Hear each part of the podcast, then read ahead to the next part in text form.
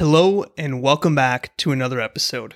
Today's topic is what do I need to know about 1099s? And this is specific for business owners. Now, more than likely, if you've been a business owner, you have heard of 1099 or you've heard of the, the numbers 1099, and you have either received one of them or you've been told that you need to send them out.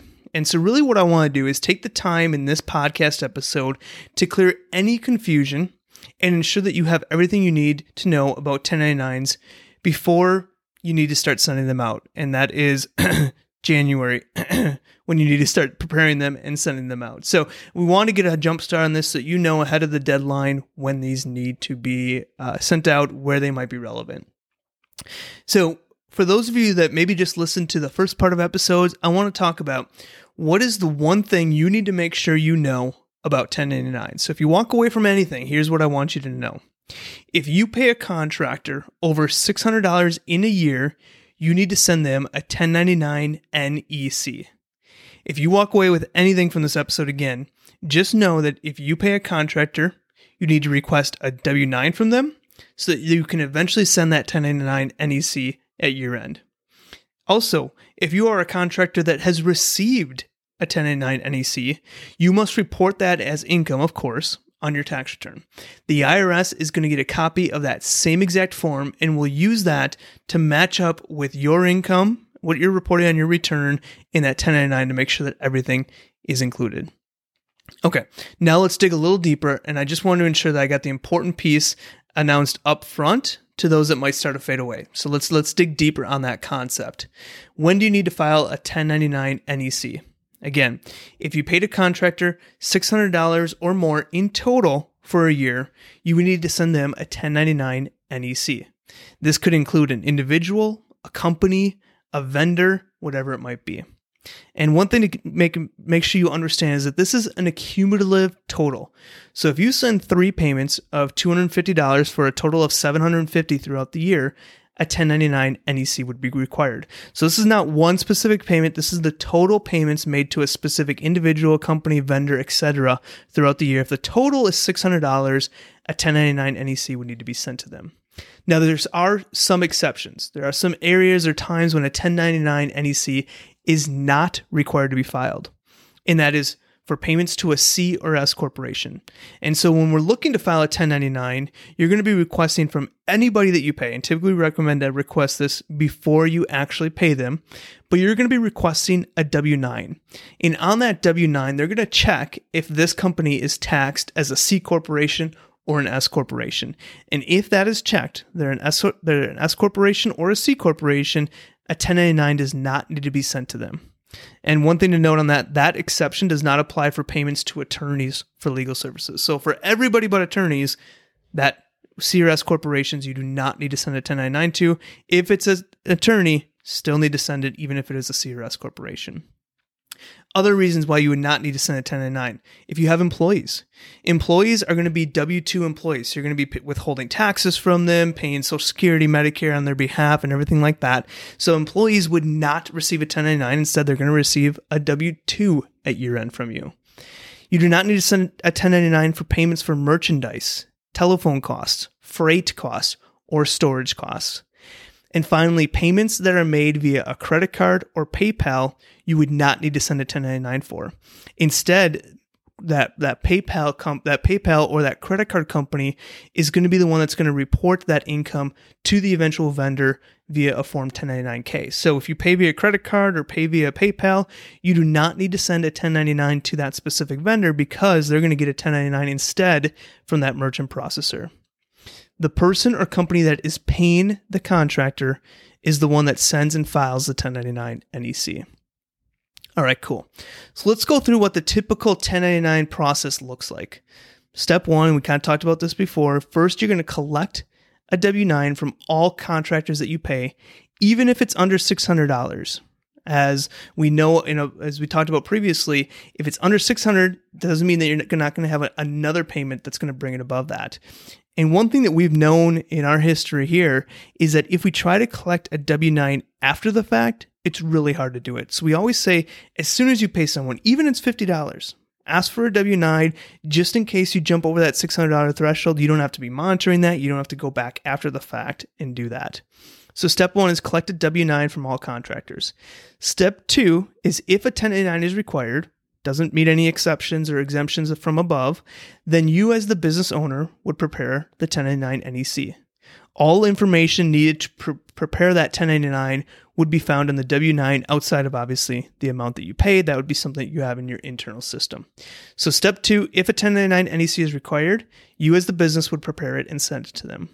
Step three is send a copy of the 1099 NEC form to the contractor. So the contractor has a copy of it. And then step four is file that 1099 NEC with the IRS. Uh, for us internally, when we're processing 1099s for us internally or our clients, we use a software called Track 1099 to handle the preparation and filing of those 1099s. So if you're trying to use something, the software out there that maybe will help this filing process, check that out. And again, if you are a contractor that has received a 1099 NEC, this is income that must be reported on your tax return, whether that's a personal return, a Schedule C, or a business return. Next question we see is when does the 1099 NEC need to be filed by? They must be filed with the IRS and sent to the recipient by January 31st of the following year. So if we're talking about the year of 2021, these would be due on January 31st of 2022. Now, if January 31st falls on the weekend or something like that, it would be the next business day. Many people say, oh, I forgot to send a 1099, or what if I'm just not going to send it? What are the penalties? Uh, first off, if I would not recommend that. But if you forgot to, if you're struggling to get a W 9, the penalties are really going to depend on how late you are. So if you file within 30 days past the deadline, it's going to be $50 per 1099 filed within 30 days. More than 30 days, but before August 1st, is going to be $110 per 1099. If you file after August 1st or not at all, it's going to be $270 per 1099. And if you intentionally disregard or you intentionally do not send a 1099, that's going to be $550. So that's where the penalties are. It just depends on how late you are. ranges from anywhere from $50 per 1099 up to $550 per 1099. Now, if you've been around and, and kind of done your own tax returns or, or, or, known or looked at your tax return process, you'll know that there are other types of 1099 forms out there. So, simply put, a 1099 is an informational filing form used to report non salary income to the IRS. And that's a key thing. Salary income is going to be on a W 2, a 1099 is to report non salary income to the IRS. And there's actually over 15 different types of 1099 forms that are used for various different purposes. And so that's why we kept you kept hearing me say 1099 NEC. That's non-employee compensation. So 1099 NEC is one type that we see most common with businesses. But some others are a 1099 miscellaneous, MISC, uh, and this is used for other items like rent, royalties, prizes or rewards, things like that. There's a 1099 INT, and this is where financial institutions are required to file this form if they pay more than $10 in interest during the year. There's a 1099K, and this is issued by credit card companies, merchant processors, if payments for the year go over a certain dollar amount. This is what we talked about with the credit card and PayPal. They're going to send a 1099K. There's a 1099 DIV, DIV. And this form reports distributions such as dividends, capital gains, distributions, things like that. There's a 1099B. This one's this that you you'll likely see one of these if you sell stock, and it's going to show the date of the sale, cost basis, all those details. There's a 1099G, and this is used to report unemployment compensation or refunds that you might have received from the state. These are normally state related. There's a 1099R, and this is going to be if you have any distributions from a retirement plan, that's going to be on the 1099. So there's a lot of different 1099s that you're going to see, uh, especially when you're doing your personal taxes. But when we look at businesses, most of the time we're looking at a 1099 NEC. That's going to be what we use to report income to contractors, vendors, things like that. And then we're also going to have a 1099 MIS, and that's typically for a business, you're going to be reporting rent payments on that.